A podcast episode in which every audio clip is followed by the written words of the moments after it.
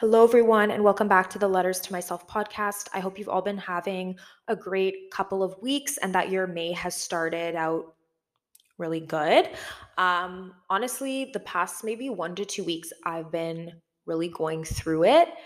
And I don't usually like to blame it on external circumstances. I think that it's just the flow of life. Like, you can't always be at 100 or 150% you have to have you know a little bit you have to have struggle you have to be going through things in order to kind of elevate and improve your life that was what was happening to me end of december beginning of january overall honestly i think this has been like so far i'm having a really really great year but i've just been really going through it um is it because of mercury retrograde I don't know. Usually I ignore all of that because they never really affect me. Like people would always say like oh my god my ex comes back um I, all these communication issues like there's so many setbacks. And i'm just like nothing like nothing ever happens to me. I just feel like honestly it just randomly comes and goes. For some reason i just feel like this these past like maybe 10 days have been so rough. I mean i'm just i'm just using that information to feel better but i do know that it is going to get better. Like i'm going on vacation next week so i have that to look forward to but um yeah, that's pretty much it. So, before we get into today's episode, which is actually really interesting, I did put a lot of research into it and I'm very excited to talk about. Um, I wanted to update the books that I have been reading finally. So, uh, firstly, I finished Dune. Um, and I was very pleasantly surprised because I'm not a sci fi person. I'm not really into fantasy, sci fi, that kind of genre but this has changed my entire outlook on that. I absolutely loved reading it. I was very into it. It was easy for me to read upwards of 100 pages a day. It is a very big book. Um, the book alone, I think, is almost 800 pages. And then there's information at the end that kind of goes into the geography of Dune, the characters, the terminology. So it's almost 900 pages long, but it didn't feel like I was reading a 900 page book. And it didn't even take me that long to read it, a couple of weeks tops. I absolutely loved it. I'm excited to actually go and see the movie now because I wanted to watch the one with uh, Timothée Chalamet uh, and Zendaya. So, but I wanted to read the book first.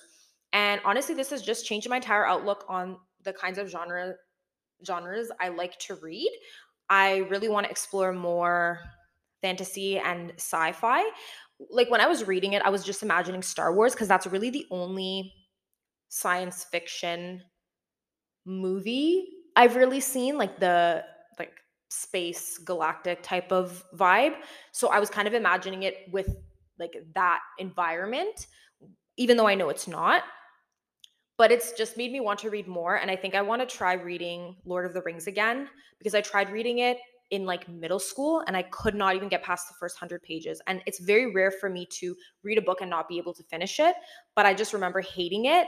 And I tried reading The Hobbit as well uh, in high school. I could not get through it.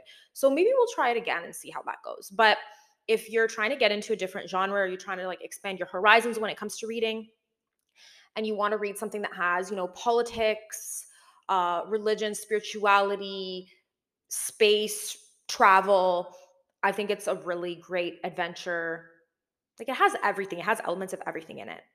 And considering it was written in the 60s, which I didn't know, it doesn't read like a book that's written in the 60s because I've read a lot of books that were written kind of around that time frame that feel a lot more dated, I guess, but this one didn't. It feels like it could have been written now, although I think if it was written now, certain elements would be left out. So there's that. Um, I'm also rereading Animal Farm, which I'm almost done. It's it's just a 100 page, like 108 pages, so it's a really quick read. But honestly, I really enjoy rereading books that I, you know, we were like maybe forced to read in school, um, or that we read when we were younger because I read it maybe in the eighth grade, and I honestly remembered more than I thought I would. But when you're an adult, you just understand the book so much better. Like now I get all the references. Now I understand why, you know, like all the political connotations and how it's, you know, playing on what humans do. I didn't really get that when I first read the book. And I can't believe they were making us analyze like literature like this in middle school because it's like how, what what does somebody who's like 13 know about like um, politics and capitalism and forced labor and stuff like that, you know? But reading it now, I was laughing. I actually found it funny, like the, the elements that are used. And I the only reason I had bought it and reread it is because I recently read 1984 this year again and I really enjoyed it. So yeah, that was just a quick little thing. And then lastly, uh, I'm starting Where the Crawdads Sing, which is a super popular book. I'm pretty sure everybody's read it at this point. Um, I don't know what to expect. A lot of people are either obsessed with it or really disappointed with it. So we'll see where that goes. But that's kind of in terms of reading. And then because I'm going on vacation next week, I want to read more like romance, like easy to read books. So that's what I'm going to be reading probably next week on the beach. So that's pretty much it for that. Don't really have any other life updates, but that's it. So let's get into the topic of today. So I really wanted to talk about pop psychology because I see it everywhere. I'm seeing a lot of language being used by people with no qualifications to promote certain ideas. And I feel like it has really diluted psychological terms, it has diluted just the entire validity of the study of psychology and it's a lot of terms are now used too freely if that makes sense. So i kind of did a not a huge deep dive but i just compiled some information about pop psychology how it differs from you know the more standard academic psychology or the actual study um, and kind of what are the dangers and and the, the, pros and the cons of having having this information be more readily accessible to people, which is also important, right? We want to have information accessible and free to people. You shouldn't have to be part of academia or in, in academic circles or go to post secondary education in order to access information. I don't think that. But on the same, on the other hand, when information gets too oversimplified, it loses its meaning. And when people fail to see the the broader context that encompasses psychology, it is not taken as seriously and it can provide misinformation actually and harm people as well. Okay, so firstly, what is pop psychology? So just my I didn't search up an official definition because there really isn't one, but it's basically psychology that's easily digestible and consumed by the average population compared to academic psychology. Um, I'm not really going to get into a history of psychology because that would be a video that is very much too long. But basically, think of the perfectly curated Instagram posts with the colorful backgrounds that are like, what is gaslighting? What's a narcissist? Signs that you're dating a narcissist Enforcing boundaries. Five ways you can do so. Cut everyone off. Things like that. And it'll have the cute little flowery background and it'll be posted by someone who may or may not have any credentials, who may or may not have gone to school for it.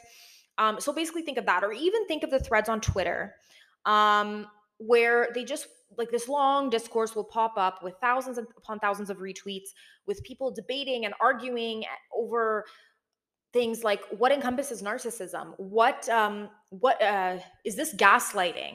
Um I'll, I'll get into more examples because i've written them down. That's that's what pop psychology is to me when i think about it and also with these really like catchy books that are published not by people that you know that are social workers psycho- psychologists psychiatrists i don't think psychiatrists write books but people within that field but mostly just maybe they've taken a course or two, or they're more in the self help realm.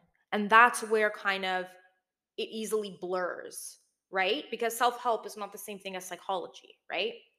And helping, you know, making a book on 10 ways to be positive is not psychology. And a lot of the studies may not be true. There may not be enough information there to validate the claims. So yeah. Just to get into a brief overview of when kind of self help and pop psychology, or to me, from what I've researched, kind of how it's come about is think back to maybe the early uh, 20th century with people like Andrew Carnegie, who published that book, How to Make Friends and Influence People. To me, that's kind of like the start of early pop psych because people didn't have access to the internet back then. So it was mostly with books and public speeches. But basically, any information that aims to help the reader or the spectator on their quest to make more friends, to improve their life, to become a happier person. This was kind of the start of where we saw all of this beginning to happen. And in the past, you could only really access information by reading it, by going to therapy, if you could afford it, or by going to kind of these, again, these like public groups where people would discuss. Resources were very limited, and there were barriers to accessing academic studies or new discoveries relating to the latest in psych. Now, with technology, basically, we're constantly bombarded with, again, the curated posts about trauma, about healing, about self therapy. There are an influx of books being published by people. Um, it's it's basically everywhere. Um, so some people that come to mind for me, um, that you may or may not disagree with. Um, the first one was Nicole LePera, who writes a lot about trauma. I actually did read her book, so, Nicola LePera does have psychological training and does have her PhD. So, she is, she does have the right credentials and she calls herself the holistic psychologist. So, in this case, I'm not um, discussing again the credentials. However, and there is a lot of, there are a lot of sources to back this up. She has been accused of promoting um, therapies that are not exactly evidence based and of oversimplifying it to meditating, doing yoga, other various self help, um, you know, put a sticker on it and it's done kind of approach to therapy. She disagrees with taking any medication, which, of course, in certain cases, you might have to. Um, depending on the diagnosis, she discourages people from getting a diagnosis for any psychological problems that they might have, which again is very harmful because sometimes it's not just, oh, I experience anxiety sometimes. Sometimes it's a little more serious than that. And you actually have to get a diagnosis and actively be in therapy talking about your experiences with somebody. So she kind of disagrees with this entire traditional uh, take on psychology and rather calls herself holistic and subscribes to kind of more new age um again, take it as you will. It is a more holistic view of it, more new age spiritual kind of psychology, and denounces kind of the traditional path, may I say. So, upon reading her book, which I have read, I fully read it, and I had initially bought it having no knowledge of who this person was. And usually, my intuition is pretty good in telling in or in knowing if somebody is coming from a good place or whether they're coming from a bad place and to me the language in the book and just the the information that was provided something felt off about it. So there is an entire kind of expose that was done. There is a a vice article that was actually published in 2020 um, talking about how she has millions of followers, but has been called out multiple times over her privilege of stating that you can think your way out of a mental health problem, which, again, if you're a psychologist and you're saying that, maybe is not the best approach because, again, and I've talked about this with my law of attraction ideas too, is that there is a greater context that we live in and you can't yes there's onus on the individual yes to make the right changes you have to take a certain level of responsibility for your own for your mental health you have to take those steps to get help but there are other factors that affect people's psychological state of well-being right? If somebody had an extreme extremely traumatizing experience yes, they have to take the steps to heal, but it is also in the community around them and the environment that they live in that will act either as a barrier or an enabler or a healer in that context, right? So that that essentially was the first thing that it's very much the, way she approaches the work is, you know, work on your ego. Uh, get rid of your ego, reparent yourself. Um, and again, this whole concept and idea that I will get into later about trauma that every single person has trauma, and there's not one of us that doesn't have trauma we're carrying over from our life. She's very popular with uh, kind of celebrities, very, very uh, popular, very in favor again of self healing. This is all you can find this in the Vice article. It's one of the first things that comes up if you Google it. And a Forbes article or profile from uh, a couple of years ago in 2018 described her, this is a quote from the Vice article, as a leading voice in questioning the mental health establishment, which of course you ha- always have to question what is going on around you. But again, a lot of what she promotes is not evidence based. So, again, directly quoting this, things such as physical tra- storing physical trauma, the polyvagal nerve theory, which is still questionable. Read up on it if you'd like. It's kind of, I don't think it's completely 100% agreed upon. Um, as well as getting pollution from EMF uh, frequencies, which again, dubious claim has not been proven. On top of that, and this is from other threads that I've read through and articles. There was another expose done by someone saying that she does have a history of gaslighting people of color and has been extremely racist in her practice and essentially called this one woman out and let her millions of followers attack her. So again, this was published in 2020. So it's been a couple of years, but essentially she sets her community against other people and literally actually gaslights this woman who does not have the power and the followers to back herself up. And there there's plenty of other information that just goes into kind of the sketchiness almost of these claims and of the idea that you can heal yourself and you should not be going to therapy. While instead she's asking people to invest in her and her seminars so, literally, what is the difference? Because personally, I'd rather go to a therapist and talk to them about it than put thousands upon thousands of dollars into these workshops where I might just be doing meditation and yoga and cleansing myself of these EMF frequencies and, and the pollution that's stored and the trauma that's stored in my body, which, again, yes, we do store trauma in our bodies, but the, it's just the way she's going about it. So, that is one uh, example the main thing that she talks about is how everyone has trauma. There's not one person who doesn't have trauma. And that's that's one of the main words that I think has been diluted so much to the point where now it's like you have people with extreme traumatic situations that are truly struggling and trying to get through them and then you have them being put in the same kind of group as people who maybe like got made fun of once in middle school and that's apparently considered trauma.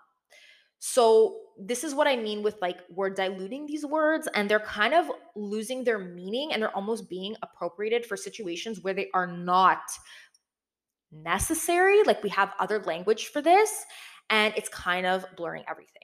Another another um person that comes to mind for me again is Eckhart Tolle who wrote The Power of Now.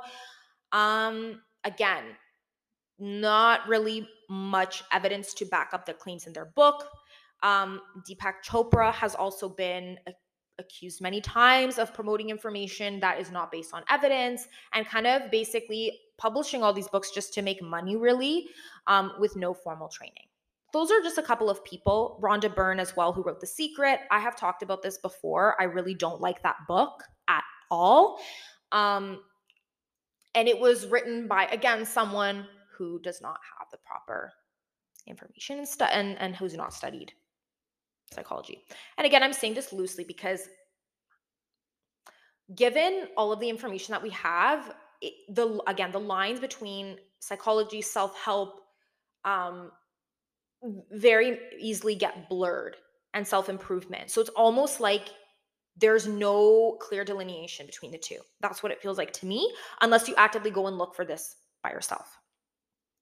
And again, I'm not invalidating these people. I'm not calling them out or their experiences. They may have had experiences that are completely valid, but rather I want to point out that it's questionable where they're coming from and we need to really look into who they are and what they are promoting. You can also see that uh, therapy talk being infused into our everyday lives is actually harming our connections with people. So now I'm just going to go through a couple of different definitions and concepts that I have found oversimplified and overused and kind of try to get into a broader discussion about it. I also do apologize if the audio sounds really echoey. I'm first I'm still kind of figuring out this microphone and the second thing is I'm in a big room. that doesn't necessarily have all the f- furniture in it yet, so might sound a bit echoey.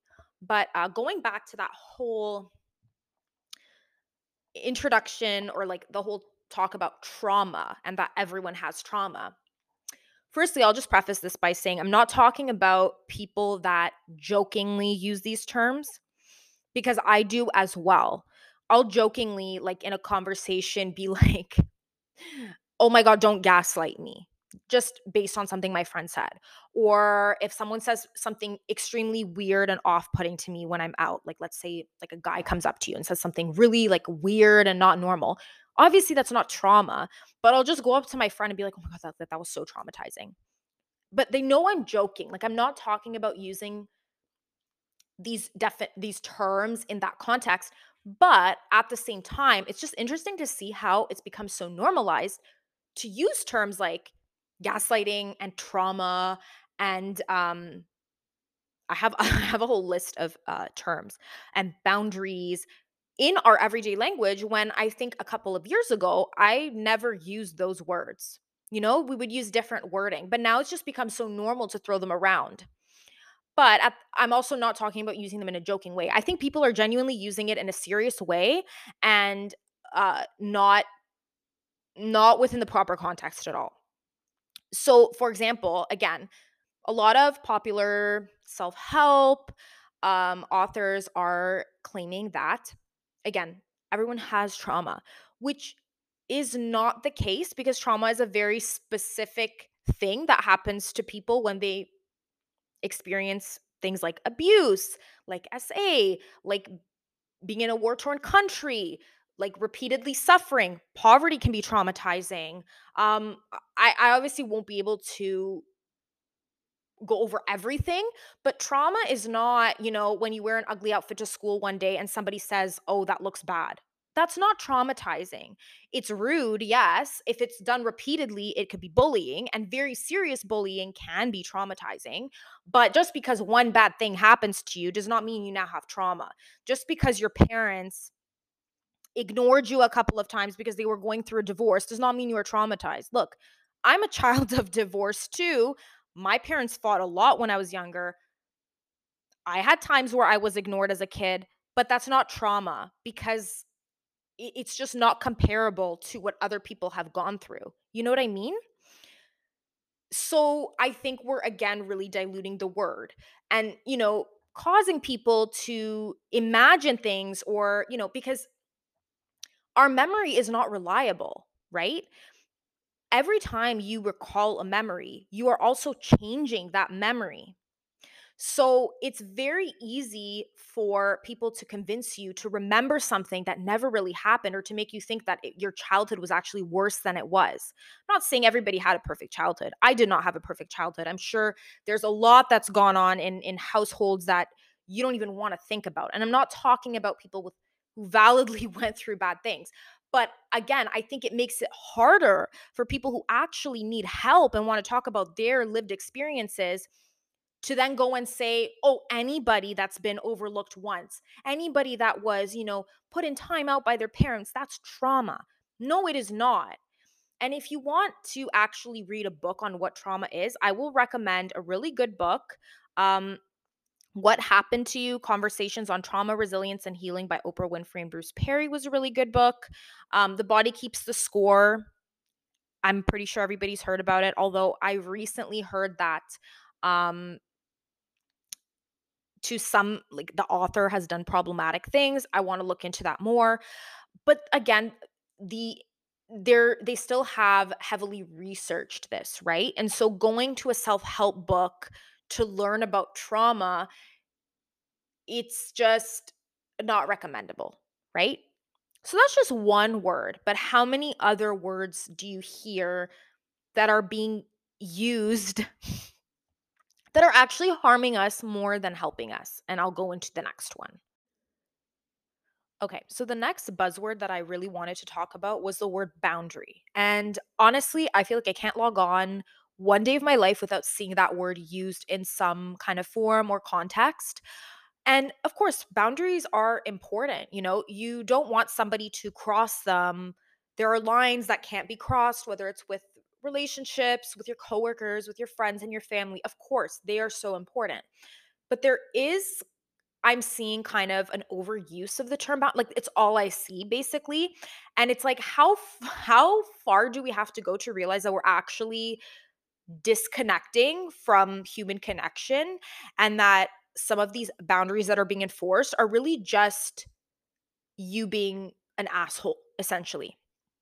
The biggest example of that and if you use Twitter at all which like I don't really tweet anymore. I used to a lot long time ago. Now I just am on there for discourse mostly for memes and you know laughs although i find that most of the time it can get exhausting and i have to take breaks because it's so negative on there but this tweet was actually from 2019 i don't remember it being that long ago i remember it from last year so essentially it's someone who has a phd in their username and this is the tweet which i'll read so P.S. Someone reached out and asked for an example of how you can respond to someone if you don't have the space to support them. I offered this template. Hey, I'm so glad you reached out. I'm actually at capacity slash helping someone else who's in crisis slash dealing with some personal stuff right now, and I don't think I can hold appropriate space for you. Can we connect uh brackets later date or time instead? Slash, do you have someone else you could reach out to? So, this is basically a text that they have created used as a template. And they're saying it's appropriate to use that even if, you know, it's a close a friend, a family member, no matter who it is that reaches out, if you uh, don't have the time or the physical capacity or the uh, quote unquote emotional capacity to deal with it, then it is appropriate to send this text out. And that's a totally normal thing. And honestly, I feel like at this point we have just basically lost the plot because if someone sent that text to me, if I was having, I don't know, a bad day, all the way up to the spectrum of like full on mental breakdown, and I reached out to my best friend and they said that, they would not be my best friend anymore. You know, it is absolutely ridiculous that it's almost like we're viewing relationships with other people as transactional and not as what they are, which is human and imperfect. And I just, to me, the relationships that I have with my family, with my friends, even with my coworkers, is if somebody reaches out to me, it doesn't matter what I'm going, like what's going on with me, unless I am like physically incapable of doing something or it is genuinely without my reach, I will drop whatever I'm doing or I will, to the best of my ability, be there for them. And even if I'm going through something myself, if someone reaches out to me, it just what does emotional capacity have to do with it? I'm sorry to the to most of the population, there's no like what is emotional capacity? We're all at emotional capacity. Like i come home sometimes and i'm stressed and i you know i i need to decompress but if someone reaches out to me because i am a person that values my relationships with other people because i am a caring and compassionate person and that i'm thoughtful and i'm not an asshole i would never send that text to somebody you know? And so, this is what I mean when I say that the term boundary has been overused because it's one thing to, you know, assert a boundary if someone has crossed something that you're comfortable with, whether that's a physical boundary, that's totally acceptable. Whether it's, hey, you know, I think we've been, I don't know, I'm just using an example, hanging out too much. I kind of need like some space right now. That's totally appropriate. But this, like, this was kind of the start of it for me at just seeing this kind of, I guess, advice and I don't, I just think it's honestly making us worse off. There's this whole concept of emotional labor, which to me, emotional labor is something you do if you're in that kind of profession. You know, if you're a social worker, if you're a therapist of some sort, yeah, you're being paid and compensated for that emotional labor, and that's actually your job to do it. But I even remember there was again another viral kind of tweet where it was a parent talking about their adoptive teenage daughter and stating that you know they're doing emotional labor and they can't they have to hold up a boundary to their teenage daughter for being needy and for quote unquote just eh, demanding too much from the mother. And i'm sorry but as most people pointed out um there's no such thing as emotional labor when it comes to the people in your life you know it that's only in reference either to a job or i think also it was used in kind of a context of women taking on emotional labor within uh, relationships. Don't quote me on that, but I did seek some discussion about that. But nowhere does it actually apply, especially to a parental role that you have willingly taken on because this is adoption.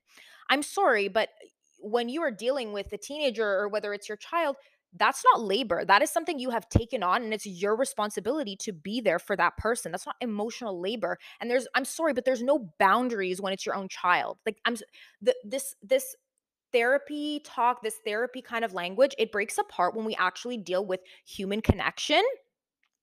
And if you are the type of person that is actively using these terms and going above and beyond, like you're not going to have a lot of friends at the end. Like if you're using that template, if you're telling people you're at emotional capacity and you're doing emotional labor for your best friends, you're not a good friend. I hate to break it to you. And it's one thing to say, hey, I'm going through a lot right now. Um, can we please like reconnect tomorrow? Or it, you know if you say hey like i really don't feel comfortable with this but when you're using this kind of terminology and making it all scientific and cold to me it's just mind boggling i'm sorry. I don't know if it's again because this is viewing it from a very american lens. I'm not american. My cultural background is not you know Amer- american canadian so in my culture we're very collectivist it's about family it's about being there for one another i don't know if it's an issue with that with individualist versus collectivist values but to me this is just ridiculous and i think it is really disintegrating the sanctity of human relationships of connection and it's making it very robotic. To me that's what it feels like. You can disagree that's okay with me this is my this is my opinion on that whole take the most recent thing that I've seen that kind of goes along with this is a recently actually it was a post about a girl saying she ended a friendship with a close friend because she can't process her close friend being distressed. She's unreachable at this time because it's in her best interest to distance herself from the friendship. And there was apparently no reason for this. It was just she decided to end the friendship because she was, you know, dealing with a lot and she respectfully could not do it anymore. Again, if you have a valid reason for uh, for ending a friendship, that's totally fair right? Someone's wronged you, if you if you drift apart for whatever reason, that's fine. But if you're ending a friendship just to work on yourself, um, I think you need to what I was going to say was you really do need to work on yourself and learn how to be a better person, please. Um, but like you just did that person dirty and again you're not a good friend i think you really need to get your priorities straight i think you need to learn about values and maybe yeah you do need to go to therapy to learn how to be a proper person, you know, with feelings, with emotions. Like, what I don't understand is how we have managed to become so self-centered almost it's like you're not the only person in the world and and by distancing yourself from people around you and by closing off and saying you know i'm the only person that matters i'm the most important person you're actually making it more difficult for you to heal with whatever you're going through because you do need people around you right that's just my own two cents. Of course, there's nuance to this. Of course, in certain circumstances, you know, this it might be appropriate to end a friendship again, but using this kind of robotic language and this therapy talk is I think getting to a point where it's just like ridiculous. And most people I think would agree with that because most people in these like replying to these tweets, quote tweeting in the comments on a TikTok are agreeing that it's just not normal to treat your relationships like this. I'm sorry. Okay, so done with that little mini rant. Um, the next couple of words that I wanted to talk about that I think are overused as well, um, it are the term. Well, specifically, uh, the word narcissist, which has almost become synonymous with the word like jerk or asshole when you're referring to, you know, maybe an ex but narcissism is an actual disorder. It's not just, you know, a personality trait. And so again, by overusing the word, we have diluted the essence of what it is, which it it is a like a diagnostic disorder of the of the mind. That's what narcissism is. It's not because your ex was a jerk that he's now a narcissist. You know what I mean? that word, there's the word toxic, which I I honestly feel like this isn't even a new word. Like I've been hearing the word toxic destri- described in terms of relationships and friendships for the past like like 8 years at least. But really for someone to be, you know, what I want to say is nobody's perfect and you know, just because I get into an argument with someone, I'm not going to start calling them toxic because nobody is perfect. You know, I'm not perfect. I make mistakes too in my relationships. Like we all screw up, and that doesn't make us toxic people. A truly toxic relationship would be if the if it is, you know, chronically ongoing, if it doesn't end, right? If someone is genuinely making your life worse. Um, and the same with the term gaslighting. You know, gaslighting is not just someone giving you misinformation or someone lying to you. Gaslighting is them actually making you question your sanity and and you know your actual sane saneness of mind. Gaslighting is is it breaks you down as a person. It makes you terrified. It makes you question your own judgment to the point where you can't even trust yourself anymore. And so you're able to make the right judgments. It is when somebody actually distorts your perception of yourself so much to the point where you actually don't know what is real or wrong anymore. That's what gaslighting is. Gaslighting is not your shitty ex lying to you about something. I'm sorry to say. That's just like everybody does that. There's not one person on this earth that has not lied about something or twisted the truth. Like, I'm sorry, we all do it. Again, it is not the same thing as gaslighting. And again, I use the word jokingly. I jokingly say, oh my God, like I'm going to gaslight my mom into thinking I cleaned the house. Like I will use it in terms like that. And I think, again, it's only normal to kind of like utilize these words and conversation and, and kind of joke about them.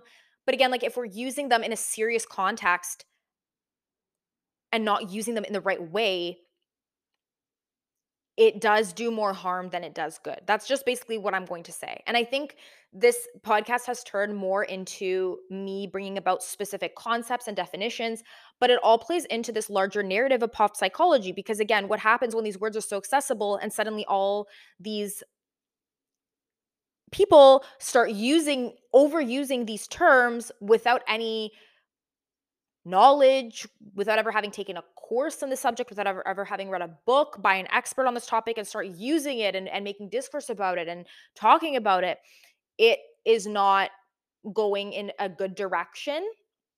And I think we need more education on that. And again, I do believe that we should have access to educational materials in order to properly educate ourselves and have the right resources which is why I advocate for having access to real academics and not, you know, pseudo scientific people who may just have a very sketchy background in in psych in so not sociology in in therapy in counseling right like the people that I had previously mentioned, or that that kind of blurs into self help because we see all of these definitions, all of these concepts discussed in self help books. And if you research the author, the credentials do not line up, you know, like it just doesn't line up.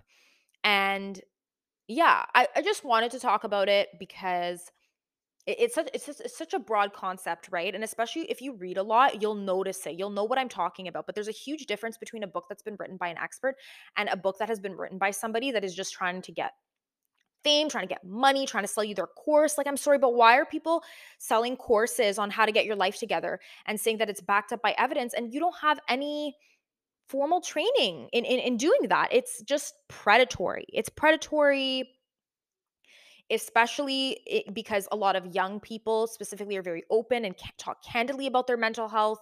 Maybe people like like youth are very susceptible to this to being pulled into these kinds of stories and discussions because they don't have the the funds or the support to actually get the help that they need. And so they're being pulled into these spaces and kind of not being brainwashed but just not properly being educated on how to actually help themselves and on what actually is real. And so now they're using this language and it's just a cycle that feeds into itself. Does it make sense what I'm saying? And so I am kind of a little bit not against pop psychology, but I'm just tired of seeing it all over Instagram. I don't want to see it anymore. I've muted so many people um that just post about it all the time, like how to create boundaries 101 and this and that. And it's like, yes, do the work, read on how to set proper boundaries. I think that's healthy. I think you should definitely be doing that. But if it's getting to a point where you're literally using these words every single day and you're using them with your closest friends and you're talking to your family and your friends like they're a patient, like you're in an institution and not like they are people who care about you and people who love you. Like you don't talk that way to people you love. I'm sorry. I don't even talk that way to to like to the people that I like that are acquaintances. Like I don't even talk that way to anybody. I don't know like what is going on. And again, maybe just don't surround yourself or don't be in a space with people who talk like that. I think it's mostly just online talk. But I do think that it somehow feeds into, you know, IRL spaces as as well. So to close it off, kind of, uh, I am going to give some suggestions of people with actual credentials that have really helped me. So this wouldn't be a psych slash pop psychology episode without me talking about my fave Brene Brown, who is very qualified to talk on the subject she talks about.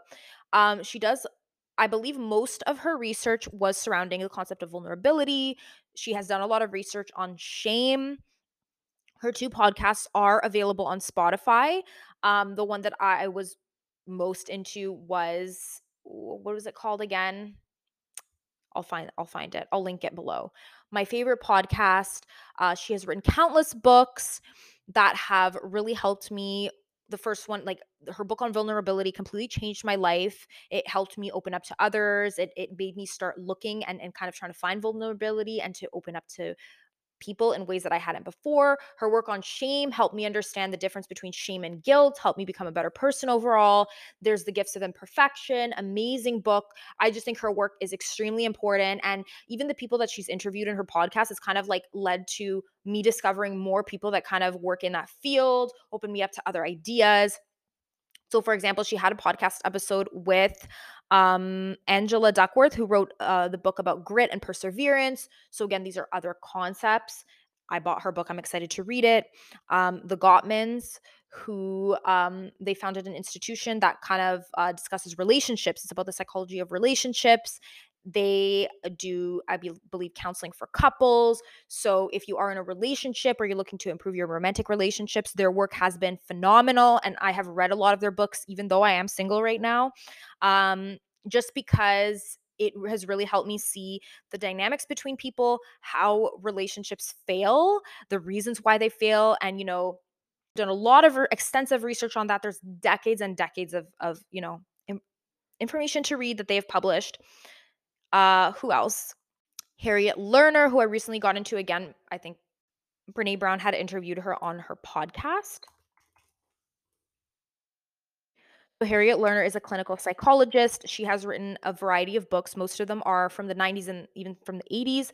So there's The Dance of Anger, The Dance of Intimacy, The Dance of Fear, The Dance of Connection. I have read two of her books um, The Dance of Fear, which kind of discussed rising above uh, our anxieties, and The Dance of Connection, which was uh, how we connect to other people. Again, she has a background in psychology. She's a clinical psychologist. She's practiced for many years. These are people that have been in within this sphere of of study for a long time. Most of the people I'm I'm quoting are well past their 50s. So they have decades of experience. They're people that I trust to learn information from and take notes on. And I'm not going to trust, you know, an influencer that decided to get into counseling and then published a self-help book and is now getting 100,000 likes on a, a post about how to set boundaries and how to how to not listen to your narcissistic ex.